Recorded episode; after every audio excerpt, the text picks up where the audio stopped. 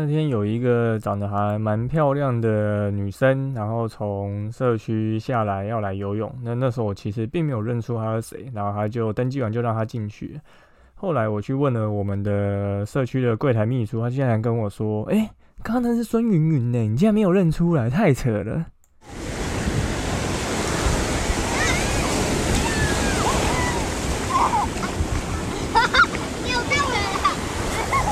现在时间下午五点钟，海水浴场关闭，请尽速从水里上来，谢谢。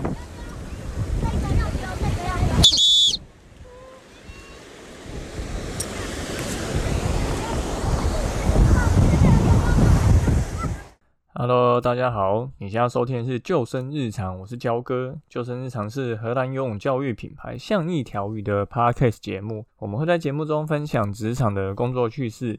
也会每周分析最近的溺水事件，以及最重要的推广正确的水域安全观念与水中自救技巧。接下来到我们的 EP 第八集啦，这一集要来讲说，听说社区救生员都好闲哦。我在豪宅社区当救生员的日子，现在很多新盖的社区都有游泳池哈。那个今年夏天，焦哥也去了蛮多社区的游泳池做教学。有些社区它就只是单纯游泳池啊，有些社区它里面。还有 SPA 啊、烤箱啊、儿童池等附属设施。那有些甚至跟运动中心的规模已经到差不多的等。那就近社区有游泳池好不好呢？当救生员在社区的话，轻不轻松？就让焦哥来跟你分享一下我以前在社区打工的经验，还有自己这些年观察社区游泳池的一些经验谈。好，那我们就开始喽。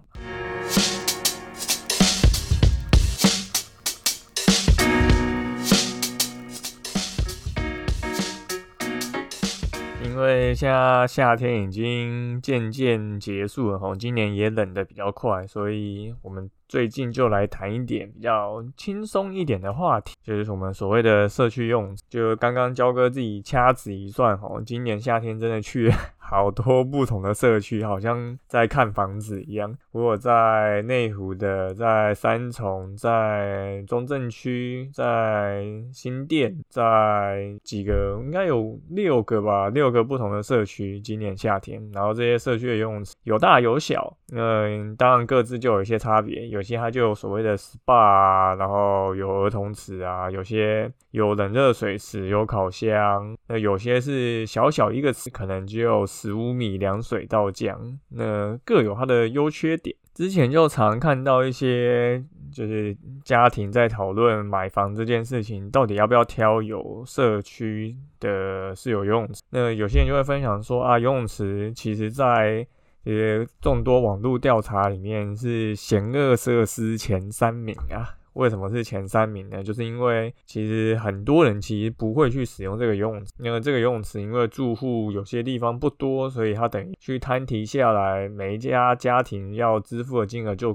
高，然后导致最后就可能直接使用率不佳，就直接不使用，那反而多了一块空地就浪费掉，可能还要需要有一些维护的成本。那如果是要使用的话呢？一般社区用池大多数都是室外池，所以它也不会开一整年，它可能只是开嗯六七八九月四个月，可能有些开到十月开五个月。那如果是室内池的话，它可能就会开比较久。那室外池是铁定没有加热的，所以它的瓦斯费可能会低一点。然后那些锅炉费啊、电费其实是就是相当就是大的一个开销。那如果是室内池的话，基本上就会有加热。那通常室内池的话就比较多，就是全年度营业。那这样子的话，就是加热的成本也会是一个涵盖在里面的成本。那焦哥自己觉得社区有游泳池到底是不是一件好事呢？我个人当然是双手赞成，因为我就是属于那种一定会。把社区公社使用到爆的那一种，对，有些社区游泳池是免费的，就是直接下去游就好。那有些是会有所谓的点数，也就是会需要扣，就是你的住户的点数才可以下去使用。那焦哥有去的社区，有些是可能总共有差不多七八百户那种非常大型的社区，也有那种非常精简的社区。那那个泳池的规模跟使用的频率就会完全不一样。那一般来说，社区的游泳池通常都不会做到二十五米标准，都会比较小一点。对，然后深度也都是会比较偏浅，因为其实社区主要就是要方便家长带小朋友直接下去玩耍，所以多数池子也不会做太深。那很多人就是说管理费增加这件事情，其实呢，管理费摊提到每一个住户的平均真的不多，最多的还是在聘请救生员这个费用，因为救生员一个月的薪资大概。以台北市的标准，可能就是三万左右。那等于你不可能一个月只有一个救生员嘛，毕竟还要休假，所以你可能至少会有两个救生员这样轮着上班，所以一个月开销就是六万。那我们假设开五个月好了，那就是三十万。那这个人事成本反而才是在这个游泳池里面开销最大。那毕竟有救生员还是比较安全的，而且依法律的规定，你有游泳池就必须要聘请救生员。虽然聘请救生员的扣打是按照一个游泳池的规模大小去做设定的，可是你即便再小的一个游泳池，当然你会有一个救生员在，绝对是能够比较安心的。所以我觉得大家就是，如果你家社区有游泳池，真的要去尽量使用，不要浪费，毕竟这个开销都已经花下去。夏天这么热。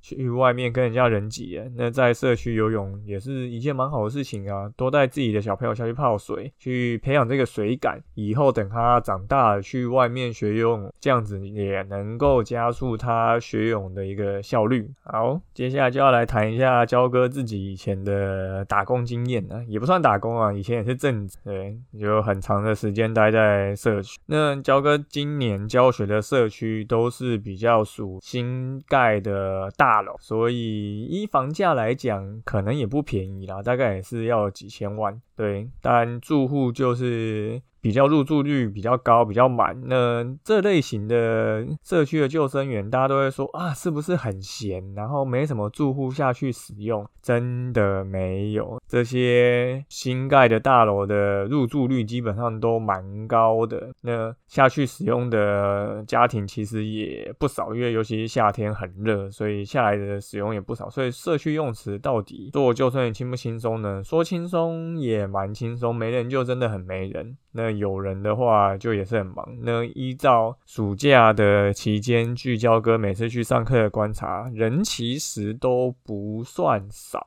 对，所以社区救生员其实还还是有一定的忙碌程度在。那焦哥自己以前是在哪种社区做救生员呢？焦哥真的是在豪宅社区，是真豪宅。什么叫真豪宅呢？就是每一间都是用亿来算。对，那是焦哥在二。零一五年的事吧，对，那时候在。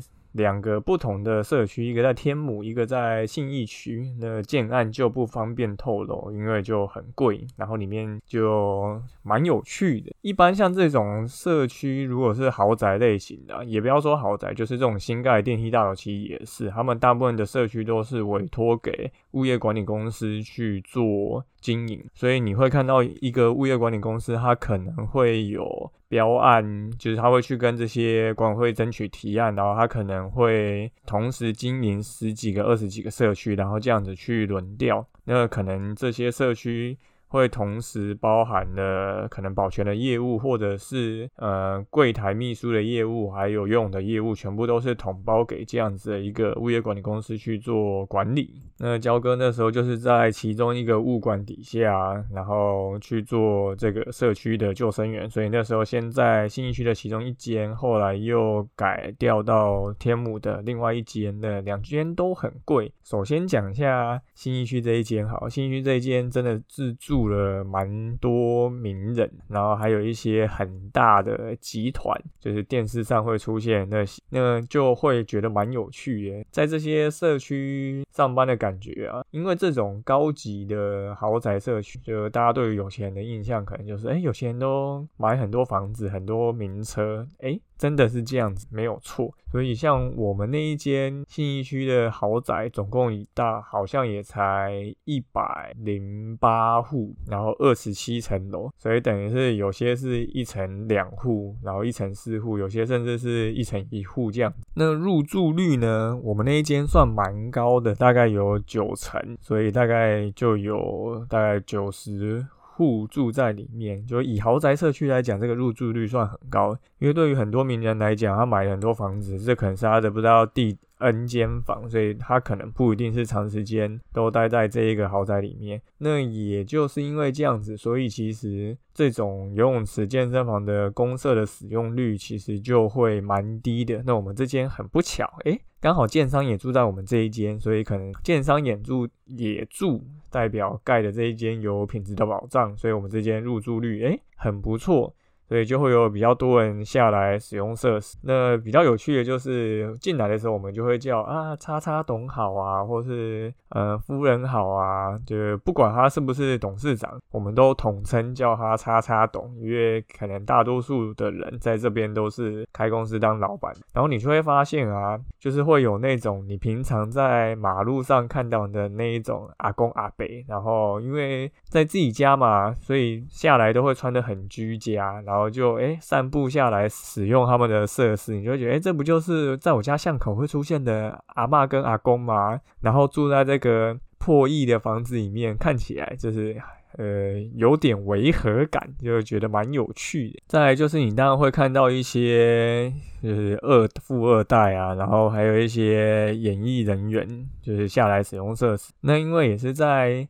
自家的豪宅社区嘛，所以他们穿着或者是可能也不会说化太浓的妆，然后就是穿着拖鞋下来。所以像我之前就有一次蛮有趣的，那时候我才刚到这个社区不久。那因为我们在这种豪宅社区，我们必须要会认，因为你就是就这是一种礼貌，毕竟这是一个豪宅社区，他们会有一些这种礼貌上的要求。对，所以住户进来，然后你跟他打招呼，然后哎，就有一个女生，我就觉得哎。这个女生长得蛮好看的，对，然后就登记以后就让她进去，对，可是我我我我并没有看出来她是。后来询问我们的柜台秘书，他说啊，她就是那个啊，就是你常常看到广告，然后常常会看到电视上那个女生呢。我说哦，原来就是她，对，就是在社区里面有时候其实是真的认不出来，毕竟这些光鲜亮丽的衣服跟妆容卸下以后不。觉得大家其实都是长得就是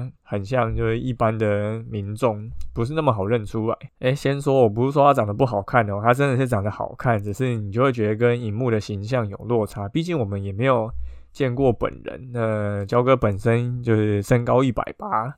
对，那你看这些女生穿高跟鞋在节目上，你就会感觉哎，好像光鲜亮丽很高，可是在家的时候，她可能也只有一百六十公分。对我来讲，她就是一个非常娇小的一个女生，就没有那种荧光幕上的那种气势在，所以其实并不容易呃认出来。然后，因为像我们这种豪宅社区啊，它的机房通常就会在地下室，所以我们通常就会偶尔要下停车场去做一些调整。对，那你去停车场的时候，你就会发现，哇，这里的停车场真的是很多很贵的车。就是那时候就发觉，哎，没有什么双 B 耶，因为双 B 真的还好，就是基本上几乎都是保时捷以上的车。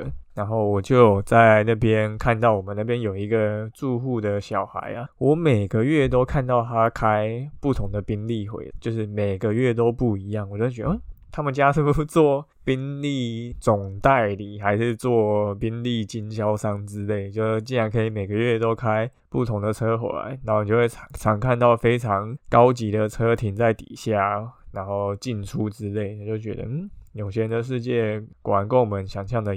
不太一样的朴实无华。那当然来这些社区上班呢，就是刚开始上班前就会被告诫说，哎，你不要在社区乱拍照，也不要在停车场乱拍照，因为之前就有发生过。我记得好像是张惠妹吧，不知道住哪一个社区，然后就被拍到停车场底下有三部她的非常贵的车子，然后就。不知道是谁流出给就是媒体周刊，然后就上新那那个拍摄拍照角度一看就知道一定是内部的员工才拍到，所以后来这些物业管理公司其实你在上班的时候就会刚开始就会先提醒你说，就是这是人家的隐，不要为了一时的可能哦你流露给媒体会有钱啊，或是。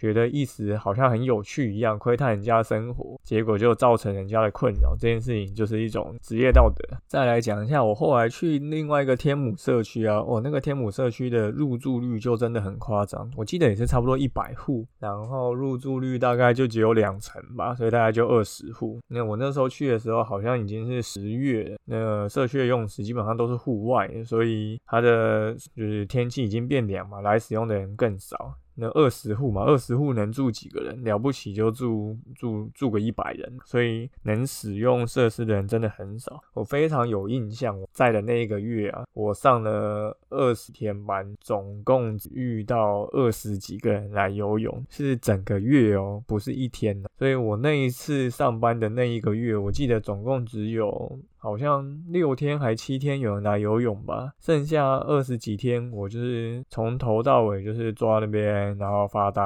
然后一路到下班，然后一个人都没有人。所以你说社区救生员是不是真的很真的很多时候很？我非常记得我那时候一个月我就看完了两本书加四季的纸牌屋。哎，什么叫四季的纸牌？我都六十集，一集大概一小，所以我就是一直在看，然后一直在看，一直在看，看到后来决定真的是受不了，就买书来看。对，所以其实我觉得。社区就算算是一个非常适合你很有自己想做的事，然后是在某定点可以做的。因为我们那时候其实智慧型手机还没不是那么多人都有吃到饱，因为吃到饱很贵。教哥那时候就是比较常当漏一些影片跟呃带书去看。那如果你是那种比如说你要考国考啊，或是你有一些就是有念书的需求，我觉得社区的救生员其实算是一个蛮适合让这些要念书的考生去。念的的去去工作的一个地方，毕竟没有人的时候，其实大多数的，就是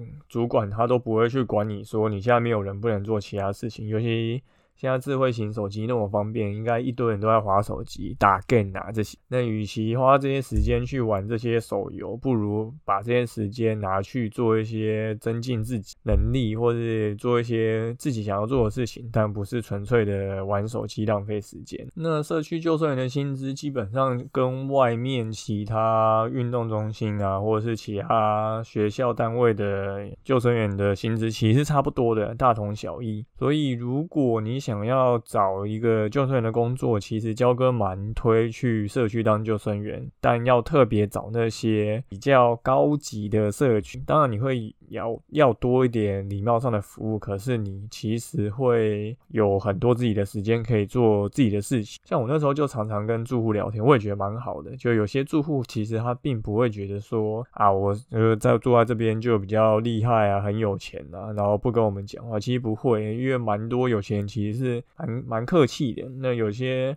也是自己在那边游一游，会来跟我们请教说：“哎，你帮我看一下我游的对不对之类的。”所以其实这些豪宅社区的救的救生员，我我基本上是蛮推荐，就是大家去可以当做一个救生员工作的一个选择。好啊，最后还是爆料一下啊，我那时候说我认不出来的那个女生就是谁呢？就是我们的孙云云。对，所以大家就知道我在哪一个就是附近做救生员。但我们那个社区还有住。蛮多一些其他的有名的人，那这边就不多透露，说不定人家现在也已经搬离开那些地方了。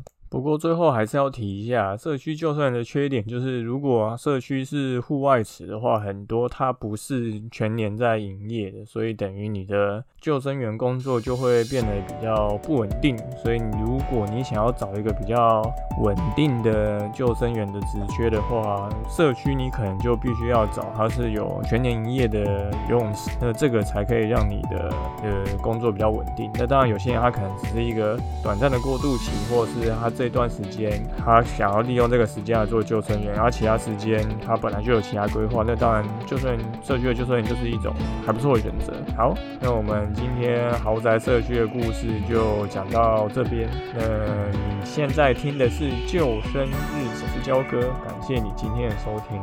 如果你喜欢我们的节目的话，请到 Apple Podcast 留言并给我们五颗星，欢迎推荐给身边的朋友们。那如果你有 IG 账号的话，也欢迎私信跟我们说，看看你有没有想要听的。那我们就下次再见喽，拜拜。